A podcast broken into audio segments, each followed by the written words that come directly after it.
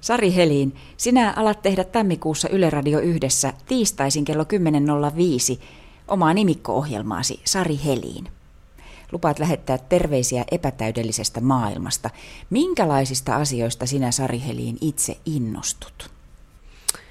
Mä olen vähän sellainen lapsenomainen ihminen, innostun päivittäin aika monista asioista. Että usein innostun sellaisista jutuista, kun vien vaikka 5-vuotiasta päiväkotiin ja sitten hän esimerkiksi huomaa, että katsos äiti, tuossa rännissä on tuo sama ruuvi löysällä, mikä siinä oli eilenkin, ja sitten ihmetellään sitä ränniä, jossa on se ruuvi löysällä. Eli innostun aika usein lapsen innostuksesta, koska semmoinen lapsen innostus on valtavan puhdasta innostumista. Ja sitten innostun sellaisista asioista, jotka saavat jotain uutta ajattelua liikkeelle. Sinun nimesi, Sari Helin, on tuttu nimi. Olet tehnyt toimittajan töitä pitkään aikaisemminkin, mutta radiosta et ole tuttu niinkään. Kerro, mitä kaikkea olet journalismin alalla tähän asti tehnyt? Juonsin aamutelkkaria 90-luvun loppupuolella, 2000-luvun alussa, ja sitten A-studiossa olin sen jälkeen tekemässä ohjelmia ja juontajana. Ja sitten olen mä radiotakin tehnyt, radiouutisissa 94 ja 95, ja sitten Radio Novaa olin perustamassa 97, että mutta ei pitkiä ohjelmia sillä tavalla, mutta televisiota tehnyt enimmäkseen. No mikä ero siinä radion ja television tekemisessä mielestäsi sitten on?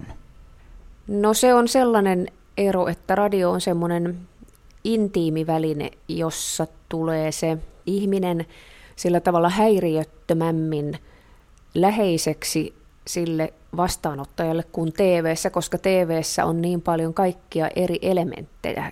On lavastukset ja on miltä se mekko nyt näyttää ja miten tuo juontaja pitää käsiään ja onko sillä tuossa jenkkakahva tuossa vyötäröllä, mutta radiossahan se kaikki jää pois. Se on pelkästään se ääni ja se sisältö, ja se on mielenkiintoista, että niin kuin itse huomaa yhä enemmän nauttivansa radion kuuntelusta sillä tavalla, että ottaa niin kuin kupin kahvia ja istuu alas ja kuuntelee sitä ääntä ja sitä viestiä, joka siitä tulee, mieluummin kuin että katsoo jotain himpshamppua TV:stä. Mutta olet myös kirjoittanut aina paljon, olet toiminut useissa lehdissä kolumnistina ja tällä hetkellä kirjoitat muun muassa Huonoäiti-blogia. Kun puhut radiossa, käsikirjoitatko kaiken vai improvisoitko? Käyn itseni kanssa päänsisäisiä sellaisia vuoropuheluita siitä, että jos minä sanon tällä tavalla, niin sitten saatetaan vastata tällä tavalla ja mitä siihen sitten kannattaisi vastata. Eli se prosessori käy kyllä koko ajan tuolla päässä, että olen semmoinen valmistautuja tyyppi.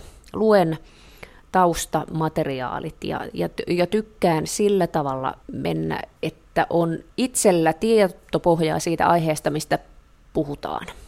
Tässä ohjelmassakin kyse on nimenomaan keskustelusta, eli pitää olla aika herkällä korvalla mukana kuuntelemassa, mitä se väki siellä studiossa oikein sanoo, vai kuinka?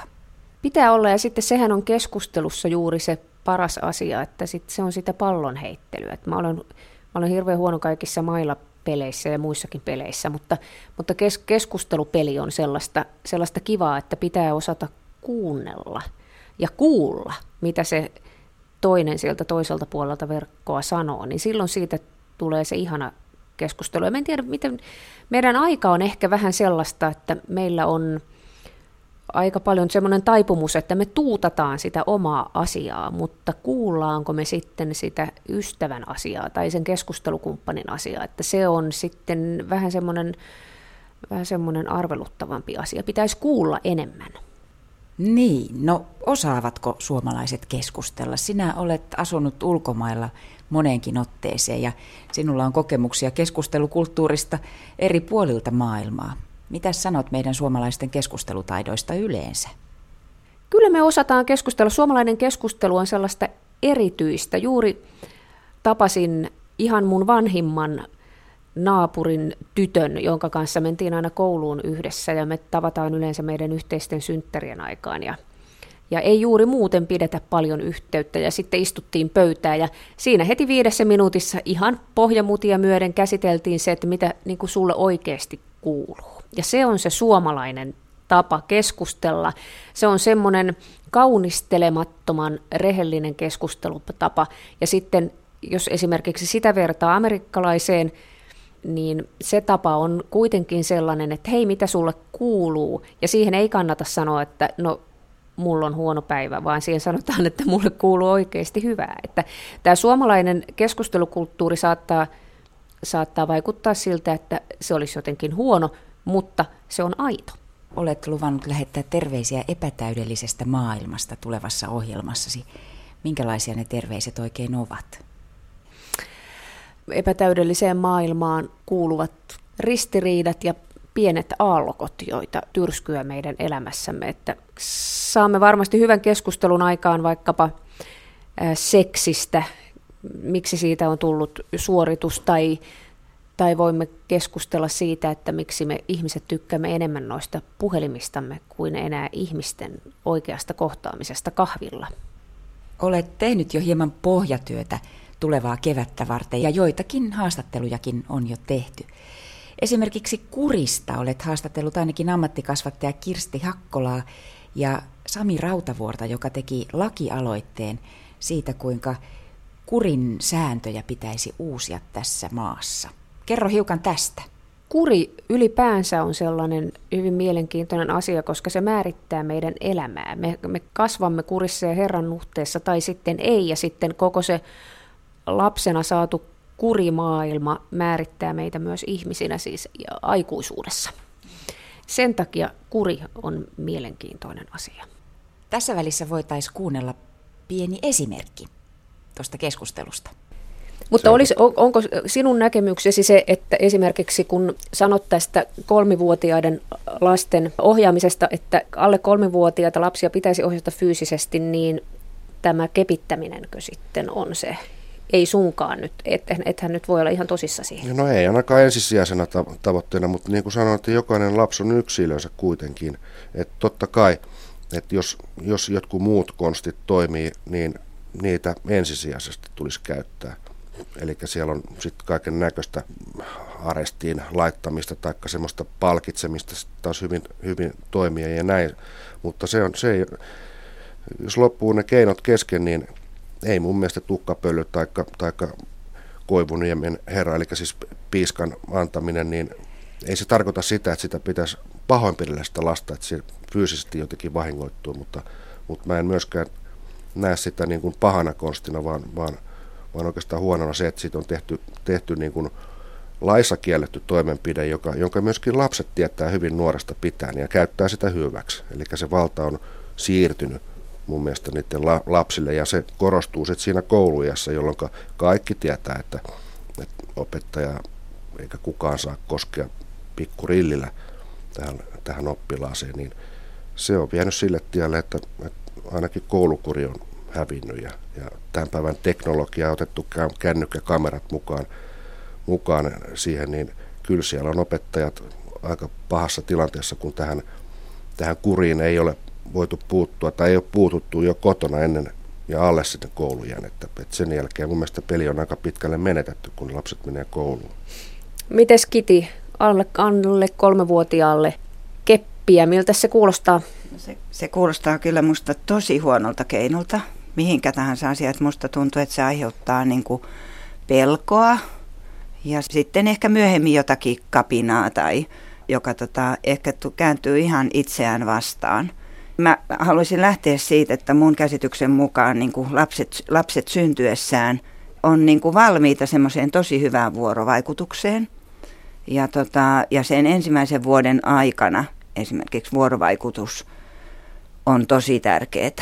Lapset on valmiita tunteisiin ja kaikenlaisiin. Kukaan ei niin kuin synny tavallaan pahana semmoisena, että se rupeisi tekemään jotakin sääntöjen vastaista tai mikä se olisi se asia, mistä pitäisi antaa pienille lapsille keppiä? Tässä siis katkelmia keskustelusta, jossa puhuttiin kurittamisesta ja kurista. Sitten olet tehnyt töitä toisen aiheen parissa. Sinulla on ollut vieraana kaksi rahankäytön ammattilaista, tai oikeastaan toinen on amatööri ja toinen ammattilainen. Maria Lehtiranta-Räty on tehnyt pitkän työuran sijoittamisen ja perheoikeuden parissa, ja Miia Niittyaro-Nyyköreen, joka halusi tulla studioon kertomaan omasta tavallisen naisen rahankäytöstään. Naiset ja raha on sillä tavalla minusta mielenkiintoinen asia, että olin aika hämmennyksen vallassa, kun luin jostain, että naiset antaa rahaa asioiden hoitamisen miehelle ja nainen menee avioliittoon eikä mieti ollenkaan, mitä se tarkoittaa juridisesti se avioliitto ja mitä käy perinnöille ja mitä sitten, jos tulee avioero ja meillä on uusperheitä ja ne särkyvät ja yllättäen tässä Pohjoismaassa me naiset emme olekaan ihan valtavan innostuneita raha-asioiden hoitajia ja minusta meidän pitäisi olla. Hei, ollaan itsenäisiä. No kuunnellaan tähän pieni pala siitä keskustelusta. Kyse on siis naisten rahan käytöstä. Terveisiä kaikille avoliittolaisille. Miettikääpä missä, missä asutte, jos asunnonomistaja kuolee ja mistä tulee se eläketurva, kun toinen on pois. Eli avioliitto on säädelty ja siellä on ne kehykset. Jonkinnäköinen katastrofi on se, että suomalaiset ei ihan oikeasti tule ajatelleeksi, mitä avioliitto on. Se on useimmille suomalaisille elämän suurin taloudellinen sitoumus, ja kun omaisuus ei ole yhteistä, niin avioliitossakin on oltava terveen itsekäs. Se on sitten heti 30V, siitä eteenpäin se terve itsekkyys, ja sitten sinne loppupäähän pitää muistaa, että joka ikinen avioliitto päättyy, tapoja 2, ero tai kuolema, vastaan tulee varmasti. Joku joskus sanoi, että jos avioliitto päättyy ilman kyyneleitä, niin olipa huono liitto. Ja tässä kuultiin siis pieniä katkelmia jo tehdyistä haastatteluista, jotka kuullaan kokonaan sitten kevään aikana. Minkälaisia ihmisiä meinaat kutsua vieraaksesi studioon? Ihmisiä, joilla on sanottavaa siitä omasta asiastaan, että oli se sitten sellaista sanottavaa, miten minä tavallinen ihminen käytän rahani tässä kuussa. Tai sitten sanottavaa jostain sellaisesta asiasta, jonka joku on perinjuurin tutkinut. Mitä hyvänsä sumeaa logiikkaa voidaan käsitellä ohjelmassa. Ja sitten se, mikä on tietysti aina radiossa ihana asia, jos ihmisellä on kaunis tapa käyttää puheääntään. Että siihen kiinnittää aina huomiota vaikkapa bussissa kulkiessaan tai muualla. Kuuntelee, salakuuntelee ihmisiä, että olipas siellä kaunis ääni.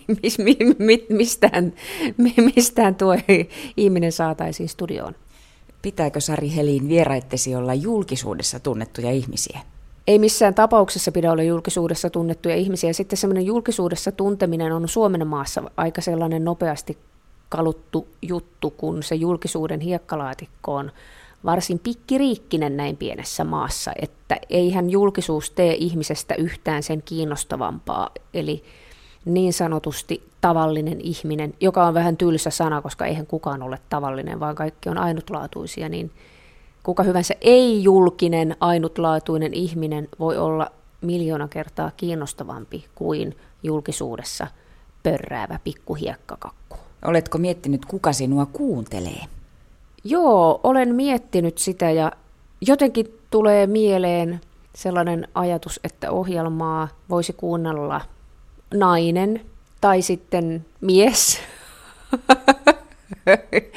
Ja tehdään ohjelmaa sillä tavalla, että siitä löytää tarttumakohtia, jotain innostumisen aiheita, kuka hyvänsä. Irti Facebookista hetkeksi ja radiota kuuntelemaan